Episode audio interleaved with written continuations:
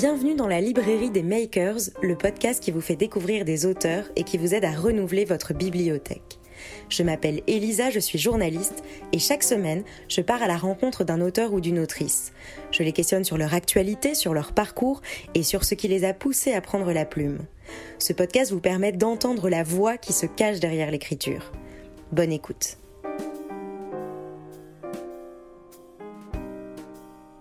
Bonjour Didier Alcante. Bonjour. Bienvenue dans la librairie des makers, je suis ravie de vous recevoir. Alors si vous êtes là aujourd'hui, c'est pour nous parler de La Bombe aux éditions Glénat, un roman graphique incroyable dont tout le monde parle, qui réunit trois auteurs, le trio Alcante, Rodier et Bollet. Vous êtes Didier Alcante au scénario, 472 pages, un poids de 2026 grammes, j'ai trouvé sur internet, est-ce que c'est bien ça?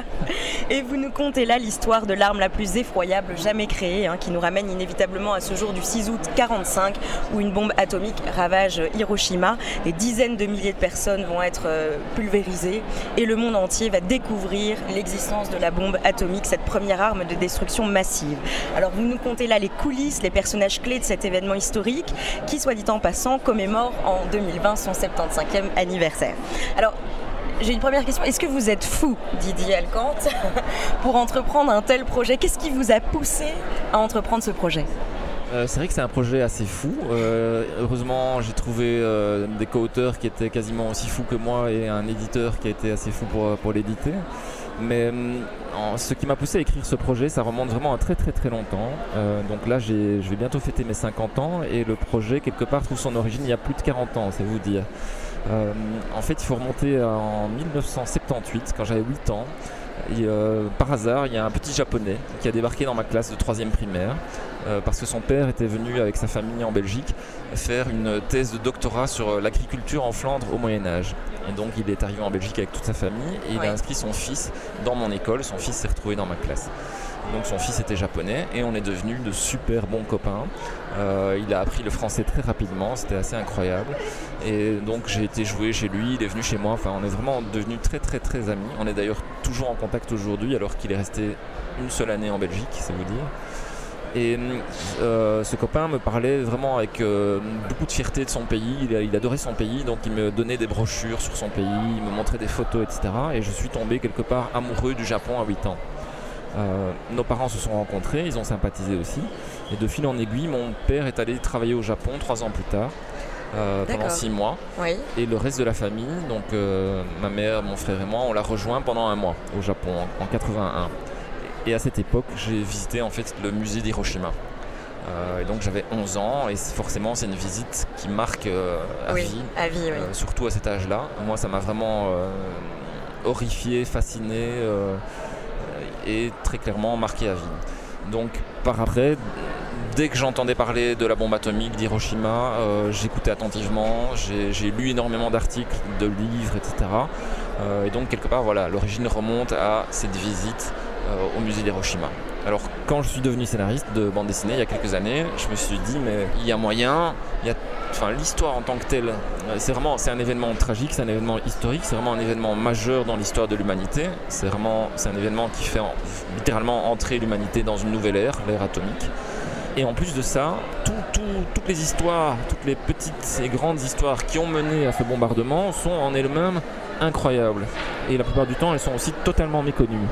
Donc au bout d'un temps, je me suis dit, mais en fait, il y a, vraiment là la matière à faire un, bouquin incroyable. Et donc comme scénariste, je me suis finalement attelé à, écrire cette histoire. Pour vous, qu'est-ce qui fait qu'aujourd'hui, ce livre, il sera réussi dans sa réception? Qu'est-ce que vous avez vraiment envie de faire passer à travers ce livre? Euh, mais on a voulu raconter de la manière la plus passionnante possible, parce que c'est notre boulot de scénariste, une histoire tragique et incroyablement importante dans, l'histoire de l'humanité. Et donc, ce que j'attends, c'est, euh, ou ce que j'espère, c'est peut-être simplement d'avoir, de, contribuer quelque part à une meilleure connaissance de ce qui s'est vraiment passé, de contribuer à la connaissance de ce qui s'est passé à Hiroshima au sol même, euh, et donc d'ainsi rendre hommage quelque part aux victimes, même si on se focalise plutôt surtout sur ce qui est venu avant.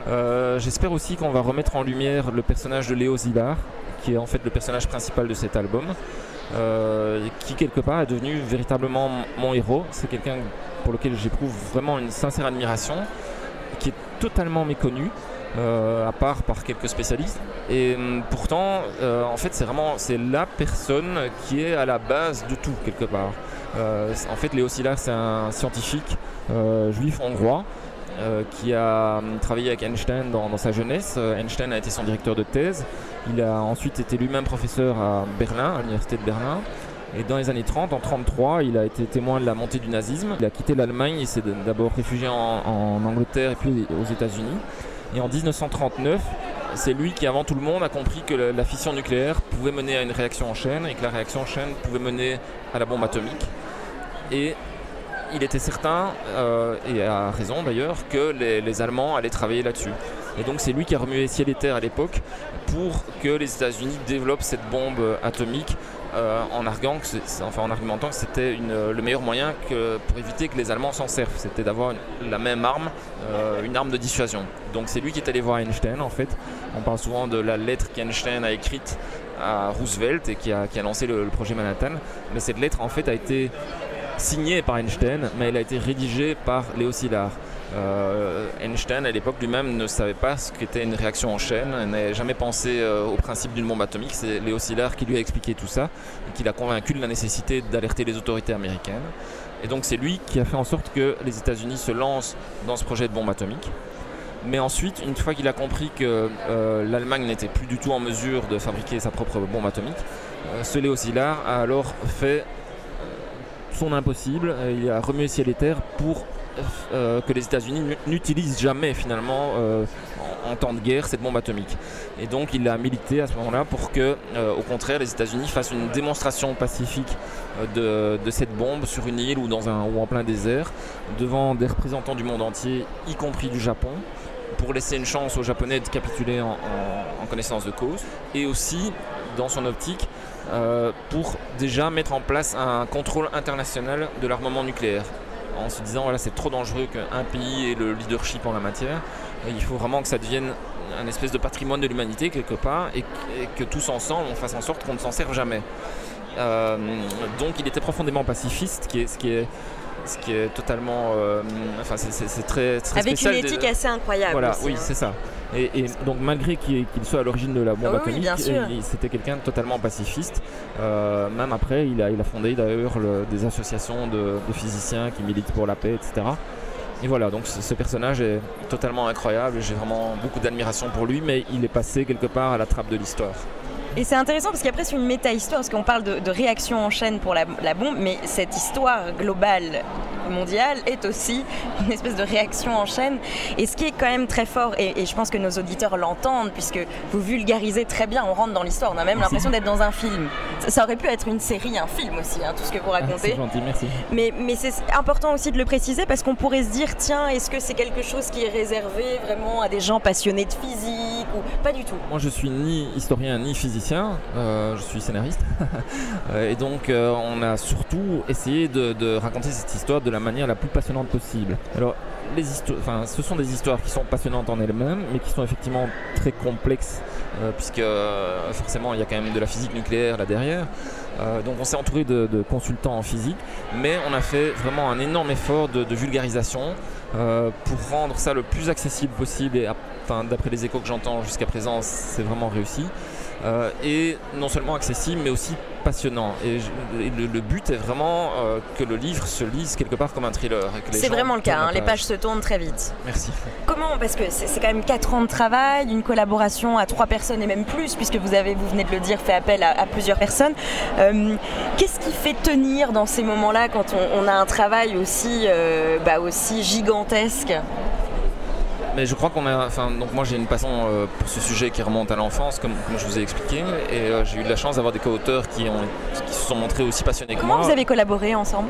Mais en fait, Laurent Frédéric Ebolé, le, le, co-scénariste, euh, c'est un ami. Je le connaissais déjà. je travaillais déjà sur une autre série, La Hawaii, aussi une série historique avec lui. Et j'ai fait appel à lui en fait parce que quand j'ai écrit le premier synopsis de l'histoire, donc un espèce de résumé de l'histoire, je suis arrivé déjà à 60 pages de texte. Et donc en y réfléchissant, je me suis dit, mais si je mets tout ça sous forme de bande dessinée, je vais dépasser les 400 planches, ça va être gigantesque. Et j'avais jamais travaillé sur, sur une bande dessinée d'une telle ampleur. Et lui, justement, venait de sortir Terra Australis, un roman graphique sur la, colonisation de l'Australie, qui faisait 500 pages. Et il a sorti d'autres romans graphiques par après. Et donc je me suis dit, ben, je vais en fait profiter de son expérience euh, sur, des projets d'une telle ampleur. Et donc c'est vraiment ce qui s'est passé. Il, a un peu guidé mes premiers pas en, matière de, romans graphiques. Et on, voilà, on s'est réparti. En fait, on est reparti du, synopsis qui faisait 60 pages. On l'a un peu peaufiné ensemble. Euh, et puis on l'a divisé en une quarantaine de séquences. Et on s'est réparti les séquences entre nous. Et chacun a commencé à écrire ses séquences de, son côté. Et dès que l'un de nous avait fini sa séquence, il l'envoyait à l'autre, qui la relisait, qui commentait, qui critiquait euh, constructivement, etc. donc on a fait un peu du, ping-pong comme ça entre nous, en s'envoyant et en se renvoyant nos, séquences. Euh, on a réécrit toutes les séquences plusieurs fois. Euh, parfois, c'est allé jusqu'à 7 versions, je pense. oui, c'est ça. Donc vraiment, on a travaillé, travaillé, travaillé. Travail de titan on s'est vraiment dit que pour un projet comme ça, c'était un projet tellement fou, euh, autant être fou jusqu'au bout et travailler jusqu'au bout. Et on a eu l'immense chance, honnêtement, de tomber sur un dessinateur euh, qui est euh, franchement fantastique, qui a fait un boulot incroyable et qui a été aussi. Il faut saluer le, travail graphique de ce roman. Il a, il, a, fait un travail vraiment extraordinaire parce que euh, souvent, quand on associe, enfin, quand on parle de roman graphique, on a parfois en tête des, dessins très jetés, comme on dit, assez simples, euh, avec, enfin, qui sont très expressifs mais qui sont pas très détaillés. Et là, en fait, ces dessins sont terriblement expressifs, tous les personnages sont terriblement expressifs, mais en même temps, il a un souci du détail. Euh, il y a un nombre de cases qui est quasiment similaire à des, albums euh, classiques euh, comme, comme Largo Winch ou 13 par exemple. et en plus, tout est fait d'après documentation. Donc, on a vraiment mis un point d'honneur à dès qu'on voit un véhicule, un uniforme, un appareil de mesure scientifique, n'importe quoi, un avion, une arme, euh, de chaque fois aller travailler euh, sur base de documentation. Et donc on a passé des heures, des heures, des heures et des heures à, traquer des documents visuels pour euh, servir d'inspiration à Denis. Et lui-même, en plus, a encore été chercher encore beaucoup plus d'images. Donc tout, tout est vraiment véridique, mais vraiment jusque dans les moindres détails. Qu'est-ce qui a été le plus galvanisant? Ah, donc on a fait un voyage d'études à Hiroshima, euh, à Troyes, euh, à l'été 2018. on a été sur place pour les commémorations, les commémorations du 73e anniversaire, donc c'était le 6 août 2018. Et là, on a rencontré un guide japonais euh, qui nous a guidés à travers toute la ville, à travers différentes expositions. Et on a eu une immense chance de tomber sur lui parce qu'il nous a aidés énormément, euh, déjà au moment même, mais par après aussi on lui a envoyé des mails. Euh, il a à chaque fois répondu dans le moindre détail, donc il a passé vraiment des dizaines d'heures à nous aider. Euh, et en fait, cette personne, ce guide, son propre grand-père est décédé dans, dans, dans l'explosion. Et sa mère a vécu Hiroshima jusqu'à ses 15 ans. Et en fait, sa mère vit toujours. Euh, elle a eu énormément de chance parce qu'en fait, elle était encore à Hiroshima la veille de l'explosion. Donc c'était un dimanche, la veille. Euh, le dimanche soir, elle a quitté Hiroshima. On l'a envoyée à la campagne parce que justement, il commençait à craindre que cette ville soit bombardée, puisque contrairement à quasiment toutes les autres villes du Japon, elle n'avait pas encore été bombardée. Donc ils se disaient bien, euh, voilà, ça va finir par nous tomber dessus tôt ou tard. Donc ils ont envoyé les enfants euh, dans les campagnes euh, en vue voilà, d'éviter qu'ils soient bombardés. Et donc elle a quitté Hiroshima le dimanche soir. Et le lundi à 8h15 du matin, la bombe explosait. Et donc cette dame, là, dans, dans, les 90 ans maintenant, elle vit toujours. Et elle a vu tout notre travail. donc toutes nos planches. C'est chargé d'émotions. Voilà, oui, c'est vraiment chargé d'émotions. Et, euh, et euh, ce guide nous a envoyé un mail en disant Ah, ma mère dit que les, planches lui rappellent vraiment Hiroshima comme c'était. Enfin, j'ai presque pleuré. Mais euh, voilà, et ça, ça, ça, vraiment, ça nous a fait énormément plaisir.